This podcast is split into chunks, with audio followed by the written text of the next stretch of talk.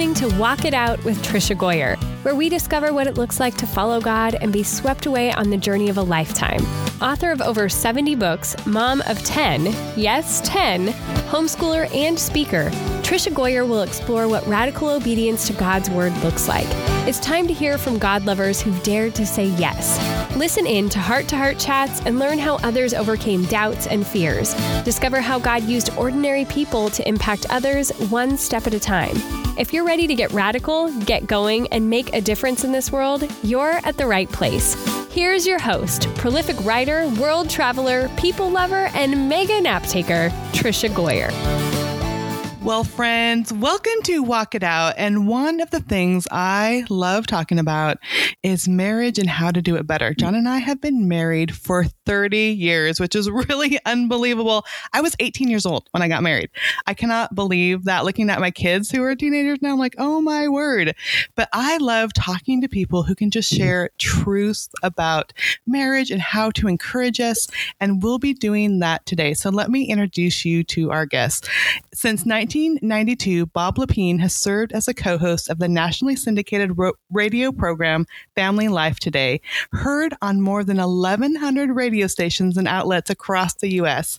Bob and his wife, Marianne, are the parents of five adult children and live in Little Rock, uh, probably 15 minutes from me, where Bob is the teaching pastor at Redeem- Redeemer Community Church.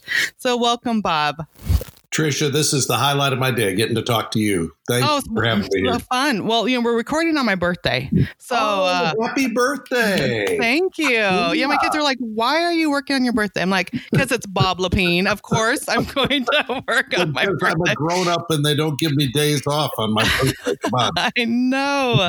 And it's so fun. And I just have appreciated you for so long. I mean, John and I moved to Little Rock uh, area for to be part of family life for a season. And I just love all that you've been doing and just appreciate you so much. And this book is wonderful, I have to say. The book is Love Like You Mean It The Heart of Marriage That Honors God. And I wanted to start by sharing a story with you. So, uh, talking about, you know, getting married at 18 on my wedding day um, as john and i are getting ready to drive away to go on our honeymoon. I was a single mom before we got married, um, you know, not raised in a Christian home. My stepdad came to John and told him that he was divorcing my mom, and by the time we returned for the honeymoon, he wouldn't be at the house anymore. Oh, so this word. is how my marriage started, Bob.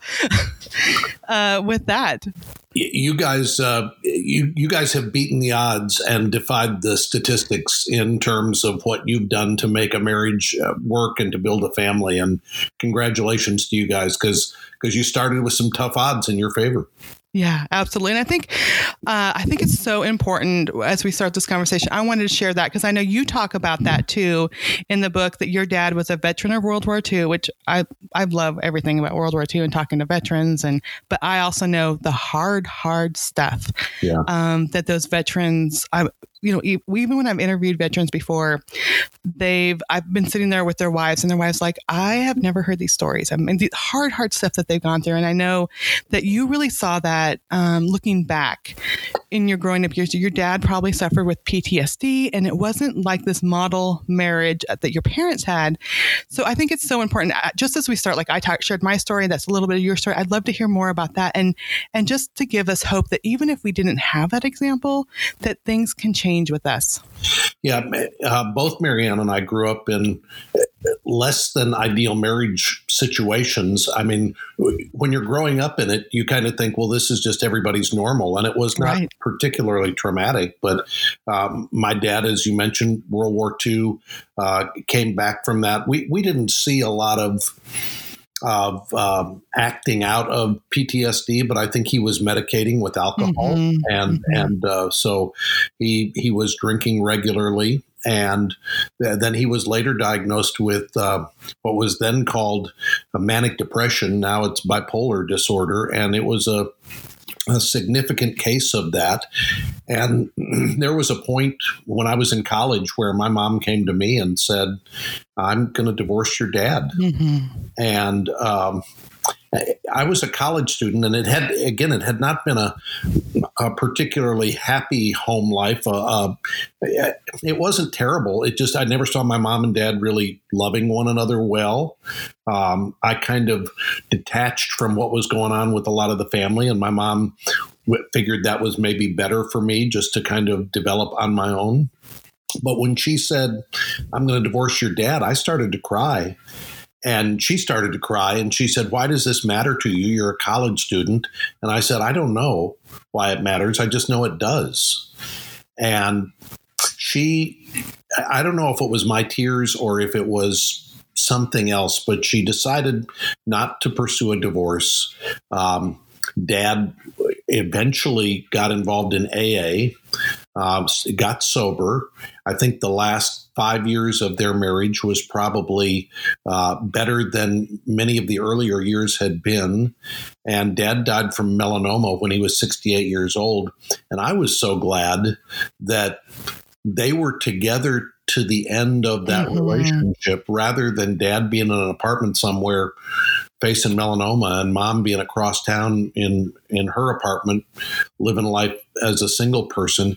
I, I, have just i've talked to enough couples who when they find a way to persevere through the hard times and get the help they need what they come out on the other end with is something that is eminently more soul satisfying than to try to to end a relationship.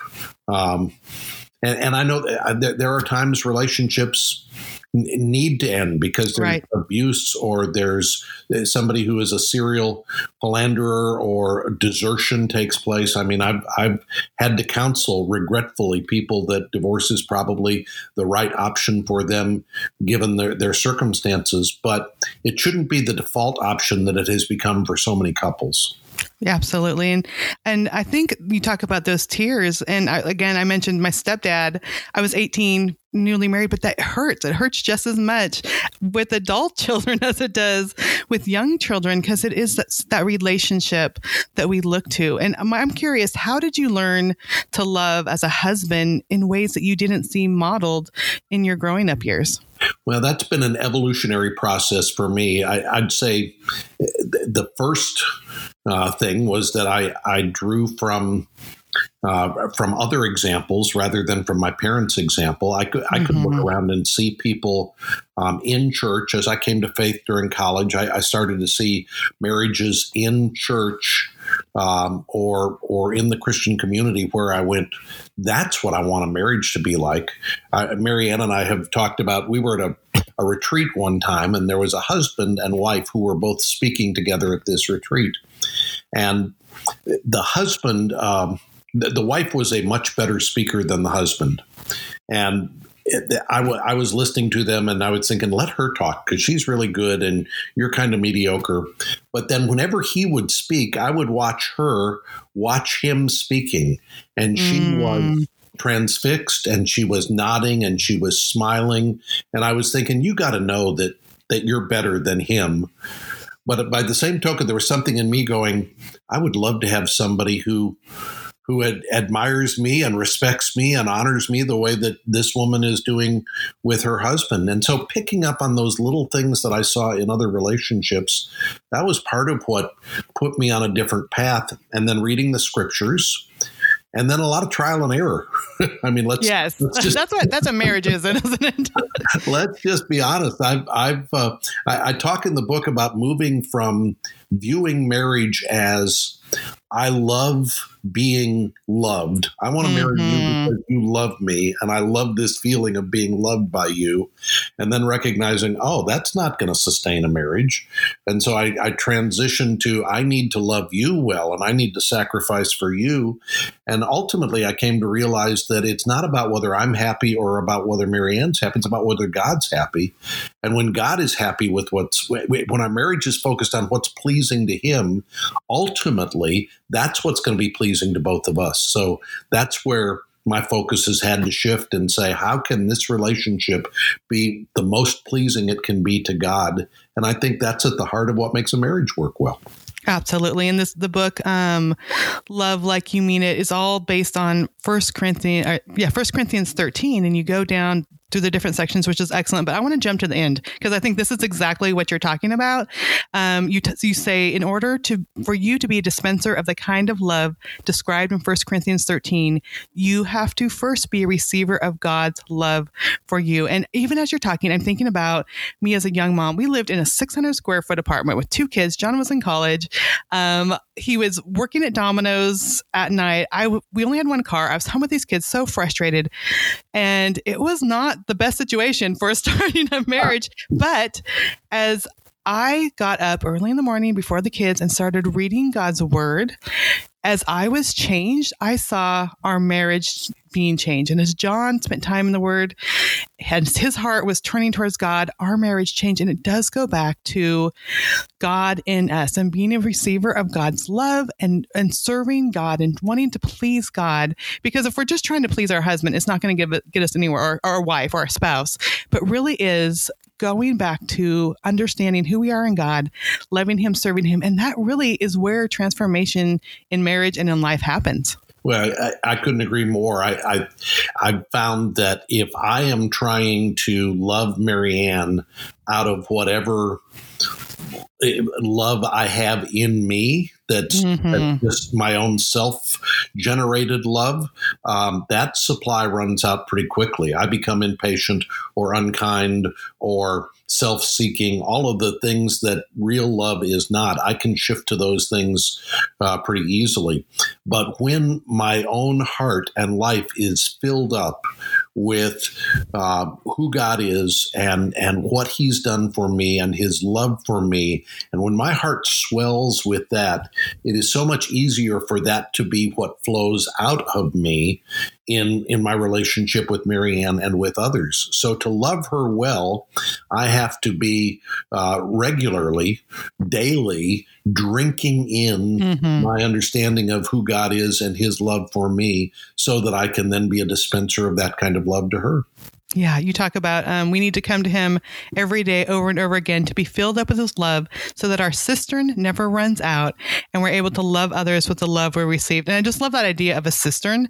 Um, and when I'm feeling dry and I haven't, you know, I've had to run out the door and I haven't had time to have quiet time for a couple days, everyone in the house, especially my husband, can feel it. But it is, it is when we let God's love pour into us. And sometimes when I can feel myself being snappy, you know, snapping at my kids or my husband is like, let me just go in my room, read my Bible for a while, put on some worship music, and mm. let God's love fills me. Because it's God's love that will never fail. Like our love will fail. And that's such a great observation and a great strategy that you're employing there because I think what so many people do, we start to feel empty and dry and we go to one another and we say, You need to fix the emptiness in me. Mm-hmm. You need to pour into me so that I can then rise up and, and respond to you. Well, we can't do that for one another. We've got to go to an external source. We can't just be relying on one another to be our supply and our source. So whether it's a husband who's saying uh, to his wife, I, I, can't be good unless you are filling me up with the love I need, or a wife saying that to her husband, we're going to the wrong place. So for you to go in, in your room and get some time alone with the Lord and time in his word and time worshiping him, that's where the, the supply comes from. And it's a supernatural supply. Yeah, I think when we all go into marriage, though, at least most of us, we we are thinking of what can I get out of it. And I have uh, five teenage daughters at home right now, so you can pray for me about this. I have seventeen year old twins, fifteen year old, uh, th- almost thirteen year old, ten year old. I mean, we have all these girls in the house, and I hear stuff like, "If my husband doesn't cry when I walk down the aisle," or "My husband better be cooking me dinner," and I'm like, "Oh, honey," like you know. And I try to tell them, like that's not what marriage is about. I mean, you know, they're teenagers and they're, you know, they right. watch all the little sappy right. stuff. And, um, but I think all of us do go into marriage with that feeling of what can I get out of it? And that's, I think, why so many people struggle. Because after a couple years, when you're not getting out of it what you thought, then it's like, okay, who else out there can give me what I think I need? And, and this is where the cultural uh, messages about what love is start to condition us to think wrongly. And and when you when you build a relationship or try to build a relationship with a wrong view of love, you're going to find that that relationship is built on sand and not on stone. And and so I I start the book by talking about how pop songs and Hallmark Channel are can't be uh, catechizing. You can't be the where right. you learn what love is like because the romantic feelings and the uh, uh, the, the moments when we cry with each other, all of that that's a that's a healthy and important part of a relationship but it's not the the bedrock foundation for real love. Real love comes down to commitment to one another and a willingness to sacrifice yourself for the good of another person. And that's what I think Paul in 1 Corinthians 13 is is picturing for us when he starts talking about these qualities of love. He's saying you've got to be committed to being the right kind of person, not an expectation that the other person is going to stir some kind of emotional fluttering inside of you. Absolutely. One of the books that I wrote with um, my dear friend Robin Jones Gunn is praying for your future husband, um, preparing your heart for his. And, you know, we turn it around because we're thinking, oh, the, the, girls are picking up this book thinking, oh, I'm going to pray for the, you know, six foot tall guitar player, blah, blah, blah. But within every section, it is like, you know, pray for him as he seeks God's heart. But it's like, who are you?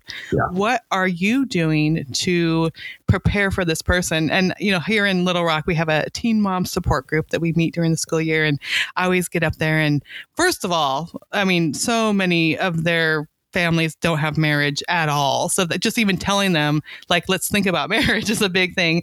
But then I get up there, like, what type of guy do you want? And they'll say, not in jail. I'm like, okay, we need to we need to have higher standards than saying not in jail. Um, and they say, you know, they'll say not on drugs. I'm like, okay, we're moving in the right direction. Then we'll say, you know, what about his character? Loves his mama. I'm like, okay, that's a good one. Uh-huh. You know, uh-huh. so we start moving and writing these things, and pretty soon they're like, is kind and and gentle and so we make a list on the whiteboard. We do I do this every year with them. Um, and so I'm like, okay, would you want this type of guy? And they're like, yeah, yeah. Would you consider marriage? And they're like, yeah. And I'm like, then I go, okay, now who do you need to be to get that kind of guy? And they're like, Miss Tricia, that's not fair.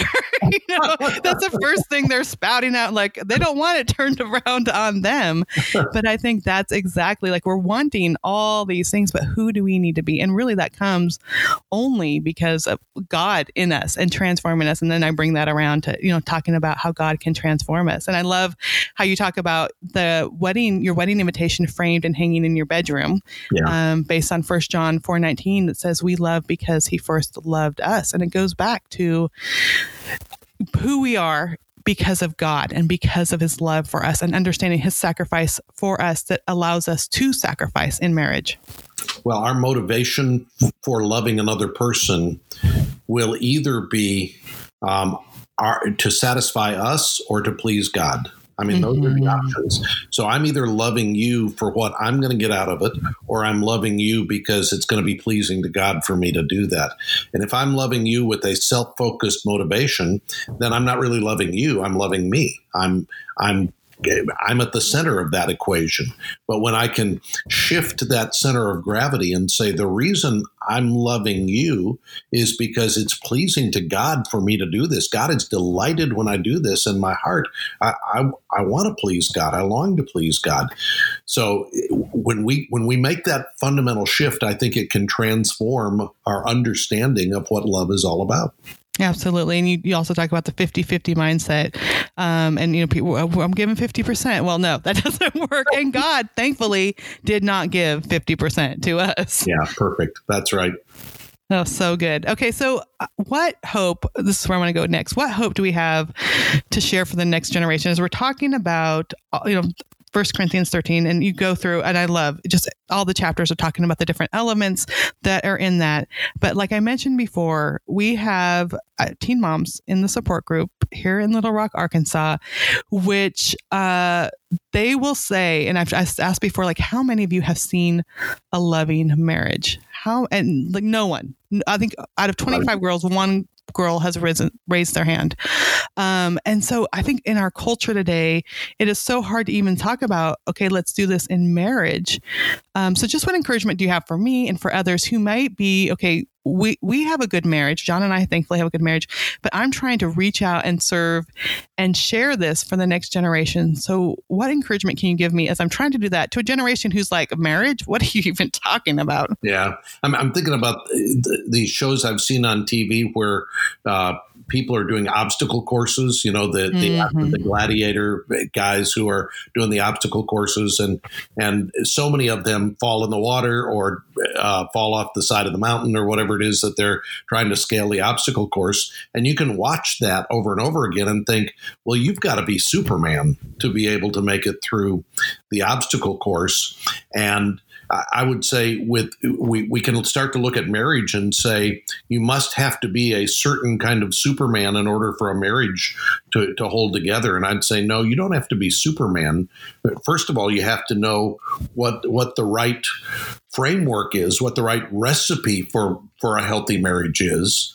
And and you've got to stick you got to read the right directions rather than taking your cues from the culture. And mm-hmm. then secondly, you need the empowerment of someone outside of you who has completed the obstacle course perfectly and knows how to get you through it. So it's being a transformed person, living your life in the power of the Holy Spirit, and then doing it according to God's word. Uh, if, if you're looking around and saying, I don't think marriage can work because my friends haven't been able to make it work, uh, that's like looking at, at people who have failed at cooking particular dishes and you look at their recipe cards and you go, well, no wonder you failed. You had the wrong recipe card for what you were trying to make. And so if we've got the, the, right set of instructions and then the empowerment of God's Spirit working together, uh, this can happen. And I, I think couples today, young people today, need to be able to see that there are models who have made this happen. And it's not because there's something special about us, but there is something special about the one who empowers us and about the word that he's given to us. Oh my goodness, that is so good. And I'm already picturing in my mind when we're able to meet again with our teen moms, I'm going to set up an obstacle course that's going to be really impossible for them to get through until someone shows them how to do it. And then I'm going to say, okay, wait, this is God's word. Oh, this is going to be so perfect for our group. So thank you so much for that. Because I think that is such a good thing is we need to look, okay, because they obviously don't have people in their lives that they can look to but there are people that we can bring in that can talk about marriage and the importance and all this stuff. So anyway, thank you so much for that. That's going to be great. Well, I'll tell you, we, we did this with our kids when they were young and, and it wasn't original with me. It was somebody we'd interviewed on Family Life Today. But um, we took the kids, we're in a two story house. So we were down at the, the bottom of the stairs, and I said, Okay, I will give $50 to the first person who can get from the bottom of the stairs to the top of the stairs without touching the stairs or the rails. Ooh. Okay. So you got five minutes to figure out how to do it. $50 if you can get to the top without touching the, the stairs or the rails. And, you know, they're, they're down there trying to to figure this out. Five five minutes pass. My fifty bucks are safe. A couple of my kids tried. My sons tried, but there was no way to do it. And then I said, "I'm going to show you how to do it." And I picked up one of my kids and I carried him up the stairs. Mm. And I said, "Now you got to the top without touching the rails or the stairs. How did you do it?" It's because you carried me, Dad. Well, it's the same with marriage. If we want to get from where we are to the kind of marriage we want to be, we don't have it in ourselves to do that, but there is somebody who can carry us through that and can get us where we're trying to go. And and that's that's really what is at the heart of this whole book. Oh, now I want to do that with my kids. That'll be fun. I'm gonna have to talk to John about this. well, you got to be um, able to pick them up. So just make sure. We, we, we, still have a nine year old and a 10 year old that will, oh, you know, he, he can definitely go. pick those up. So we could get them to the top of the stairs. Oh, I love that illustration. That's another thing I thought of. I mean, how many conversations have you had about family and marriage? And I love that here it is in a book. You've summed it up, and it's all on God's word, all on, you know, First Corinthians 13. And I'm thinking you could probably write a book on a hundred different subjects, but now here you are, like, okay, this is it. This is what I want to talk about, and I love that um, that it goes back to God's word. And I think that really shows a lot because it's true. I mean, you have had so many conversations through the years. Yeah, and and I've learned so much. I mean, what a what a great position to be in. I think our marriage has to be stronger today. Our family has to be better because of all of the uh, the people I've had the privilege of talking to over 28 years of hosting Family Life Today. Um, but at the end of the day, it's not tips and techniques that make a marriage mm-hmm. work. Mm-hmm. Those can be helpful, and I've learned a lot from tips and techniques that I've I've employed. But but the core of it has got to be: Do we understand God's word? Are we applying God's word? Is that what we're building our marriage on? And so that's why when I sat down to write this book, uh, what was what was in my heart was this passage, First Corinthians 13, that I'd read many times. And it, the interesting thing about the passage, Tricia, is that it's a it's written as a rebuke to a church that was valuing giftedness more than love. Mm. So hmm. you you got more esteem in this church if you were highly gifted than if you were a loving person. And Paul is saying that's exactly backwards. And these qualities of love that he lays out, it's a little like a scolding where he's saying to them, You guys, love is patient. Love yeah. is kind. I mean, we need to read it with that tone of voice. It's not it's not love poetry. The heart music. Yeah, it's not the heart music playing yeah. in the background. You know, we think it's love is patient. Love is kind. No, it's love is love does not insist on its own way. He's he's rebuking them for what has been their wrong pattern and I think we need to read it ourselves and go, you know, our default pattern is to be impatient or unkind or to seek our own way or to be rude or irritable. And we need to let God's word correct what is wrong in each of us. Yeah, absolutely. Okay. The one thing I wanted to hone in on one of these things, and you just brought it up love is patient, because right now the whole world is in upheaval. Yeah. Um, we are experiencing things that we never thought we'd have to experience where have losses have challenges. Even though john and i both work from home our kids homeschool there's a lot of change a lot of questions. Um, even though we don't have the tv on like 99% of the time our kids still hear stuff from other people. And there's a lot of anxiety which doesn't go well with patience as we're all in this home together. And i think so many times during this time we see people and they're pulling together or pushing apart. Um, and I think this patience is needed more than ever. So let's talk about this a little. And that's, you know, where it starts in First Corinthians um, 13, 4 is love is patient. So talk a little bit about that. Yeah, it's the first character quality. If you put you, people in a room and said, "Give me one word that describes love," I think if you had a hundred people, you probably wouldn't have any of the hundred who would say the first thing that comes to mind for me is patience. Right. And yet, that's where the Bible starts in its description of love. And the old King James word for patience is long suffering. we don't like that word. Patience sounds better than long suffering. but that's what it is. It yeah. is the ability to persevere, the ability to endure, the ability to, in the face of opposition, in the face of challenge, to hang tough and to hang in and not to become.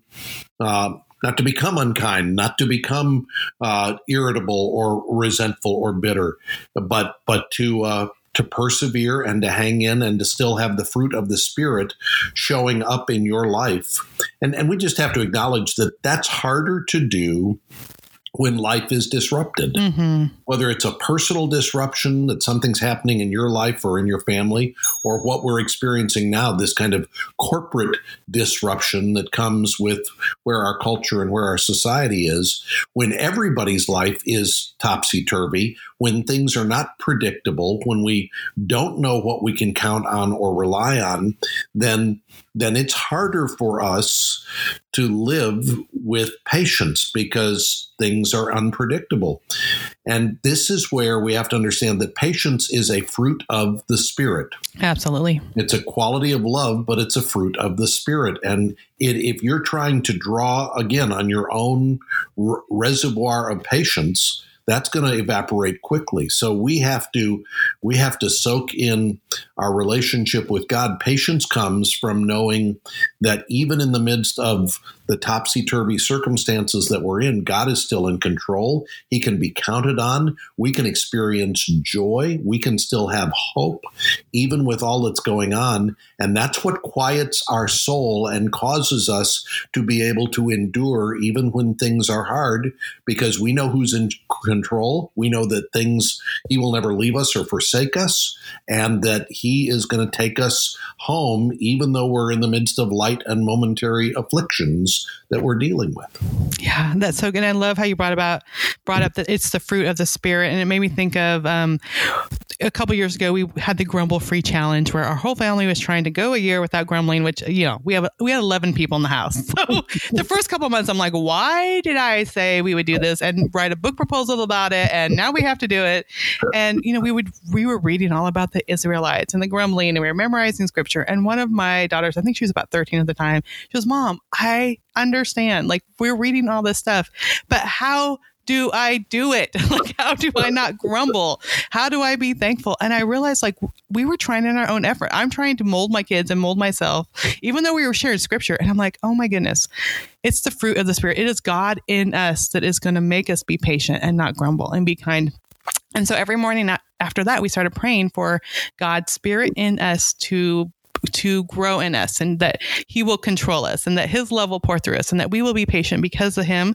And that really transformed everything. So even if I thought I was doing the right thing, like memorizing scripture and doing all this stuff with our kids, um, it really had to go back to depending on God in us to change. And our grumbling did decrease a lot over the year. We're not perfect at all, but it did decrease a lot. But again, in marriage and our kids, any relationship, it does go back to seeking God and depending on Him in us, that fruit of Him in our lives, because we cannot do this in our own strength at all. Well, and I, I, I, think you're so right. I think the idea of, of memorizing scripture and having these passages in your heart that you can easily uh, call to mind, that's vital. But we, we can know the right thing to do. It, it is God's Spirit who can give us the power to do the right things to do. So God's Spirit needs God's word in us because that's the sword of the Spirit. That's what mm-hmm. Ephesians 6 says. So for the, the Holy Spirit to be armed and to be fighting for us, he needs God's word there.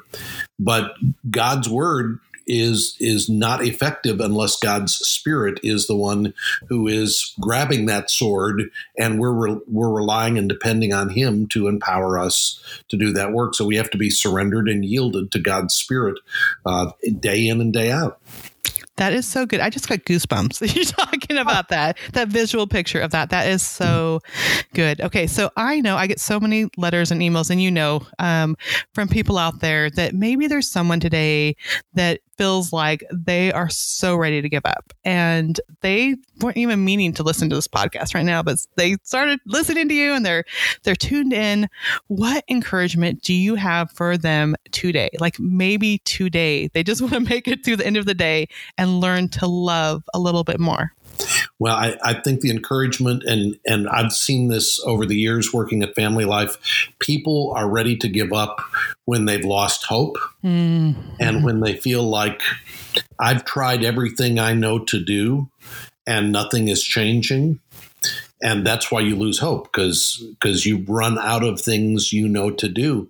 And I would say just because you've run out of things you know to do doesn't mean there aren't things that can help you.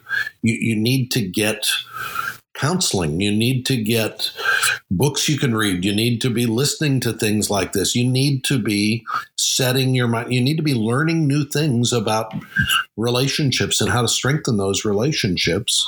And uh, you can get help that and and that help will provide you with a fresh sense of hope so that's where i'd point people is to to get the help they need whether it's pastoral counseling or whether it's um, uh, a book like this, going to a weekend to remember getaway, yes. listening to Family Life Today, whatever it takes to to continue to seek hope. And I, would I'd tell people this: there was a, a project that was done in Oklahoma. Um, this was this was maybe a decade ago. They went to couples who had filed for divorce and who had not gone through with their divorce.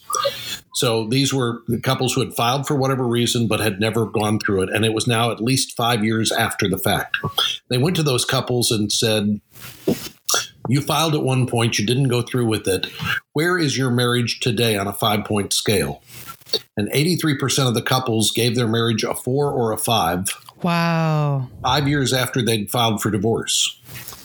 If we can press through the hard times and the obstacles, and if we can get help and not be so proud, see, most people don't reach out for help until so much damage has been done that now they look and go, it would take too much work to, to redo it. When you start to see the cracks and the fissures, get the help you need. Do preventive marriage on your maintenance. And if you're looking and going, boy, my marriage has just been we're battered and it would take a lot of work to put it back together. I would say do the work, mm-hmm. help, and press through it. You will be so much happier five years from now when you're in a marriage that's a four or a five on a five point scale, and and you can look back and say, "I'm so glad we stuck it out." Than you would be if you end your marriage and you're looking back, uh, wishing that you could have made things work and always having some sense of regret that you didn't you didn't pull it out. And I, have talked to friends that did divorce. Some even married a second time, and they said, "Wow, I wish I would have worked harder on that first marriage." And the second marriage often is hard, you know, even harder, which I love all that Ron Deal is doing also right. there. But there are so many amazing resources at Family Life. Um, so we will have all the links in the show notes. And John and, and I have been to a weekend to remember. Um, and, you know, even if you feel like you have a good marriage, there's so much you can get out of it. Um, so lots of good resources there. And of course, um, Family Life radio show. I mean, just keep keep trying. Don't give up. And I appreciate that you you said that, Bob. Well, well thank I, you. I, oh, I, go ahead. Let me tell you one quick story here, Tricia, because my mom, eh, we talked about the fact that she intended to divorce, divorce my dad and yeah. she couldn't do it. After my dad died, mom moved into reti- a retirement community and one day she made the observation to me. She said, You know, I can tell the people in this retirement community, I can tell the people who are, are divorcees and the people who are widows. Mm-hmm. And I said, How can you tell? And she said, I can I can see it on their face, on their countenance. I can see it in in just their own the, the peace in their soul is what she was talking about.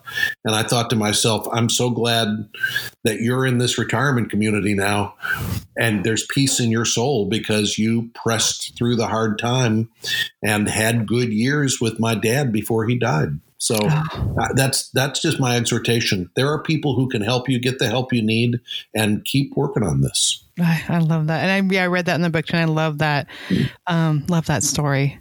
Well, Bob, thank you so much for being here. Um, again, the book is "Love Like You Mean It: The Heart of a Marriage That Honors God."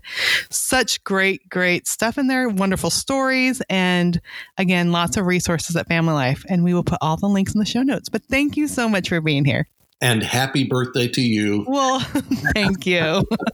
Great to be with you, Tricia. Thanks a lot. Oh, thank you. After hearing Bob so many times on Family Life today, it was wonderful just to get a sneak peek into his heart. And I love that the lessons that he teaches us as he talks over the radio, as he shares truth is really founded in his own life. Um, he's not just saying these things because it's good ideas, but really from his marriage, the marriages he's seen, the foundation of love and truth and hope and God's word is so centered in him. And I just love that so much. And I love just how he's able to share the truth from the Bible and how it applies to our everyday lives in very real ways. So, um, the walk it out verse of today is First John 4 19. We love because he first loved us. And I think really it comes down to that, that the love we can give to other people only can come because God loved us first and he shows us how to love. And I know many times I have felt um, just my emotions flat and just praying, God, love through me. Show me how to love, and God will. And I think so many times when we are discouraged, um, when we feel like we're not getting anywhere, when our marriage or any other relationship isn't what we had planned or hoped or dreamed for, we just want to give up and we just want to throw in the towel. And I just love how Bob just brings that reminder don't give up too easily. Um, keep pushing through. Go back to God.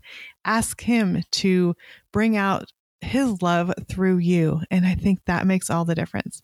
Let me just take a moment and pray for you today. Dear God, uh, first of all, thank you for Bob. Thank you for just his ministry all these years, his faithfulness to families, to marriages, to couples, to encourage them and inspire them. Thank you that um, everything he shares is rooted in you and rooted in your word, Lord. And I just pray that you will bless him and bless his ministry, Lord. And I pray for everyone out there. Maybe there are those who are struggling in marriage. Um, and I know just any marriage, every marriage, there are struggles. So I just pray that you will remind us to turn to you, to look into our own hearts, to go deeper with you, because truly only then can we grow into the type of people that can be in these relationships. It is so revealing, Lord. Uh, I know marriage is the one thing that just reveals all our flaws and, and all the other person's flaws too, and just help us to be faithful today. I pray for those who have no hope. I pray for those who feel like giving up. I pray for those. Maybe there's someone listening that that wants to be married, and um, I just pray for that desire and your will and your plan, Lord. I pray for each of us that you will help us to love like if we really mean it and love from you deep in our hearts. In your name we pray. Amen. Well, thank you, friends, so much. I am so thankful that I get a chance in the middle of my very busy days to talk to amazing men and women, to be inspired and to be encouraged. Now, you know, people always ask me, How do you do all you do? And really, I'm an ordinary mom. Uh, even at this moment, I can hear one of my children pounding in the other room. like this is real life here. Um, but it does, it refreshes me and encourages me when I can take time to chat with friends, to record a podcast, to, you know, talk about real stuff, hard stuff, good stuff in the midst of an everyday life. And as this homeschool year is starting, I know so many people are trying to figure this out, trying to balance the kids at home, maybe work at home, and they think I can't even think about following my own dreams, my own desires, trying something different because I'm barely treading water and barely managing. Well, if you find yourself suddenly homeschooling, virtually schooling, need encouragement in these areas, I would love to help you. I've gotten, gotten so many emails and Facebook messages, Instagram messages from people wanting to know the secrets and how do I do these things and how do I homeschool and how do I homeschool so many kids at one time.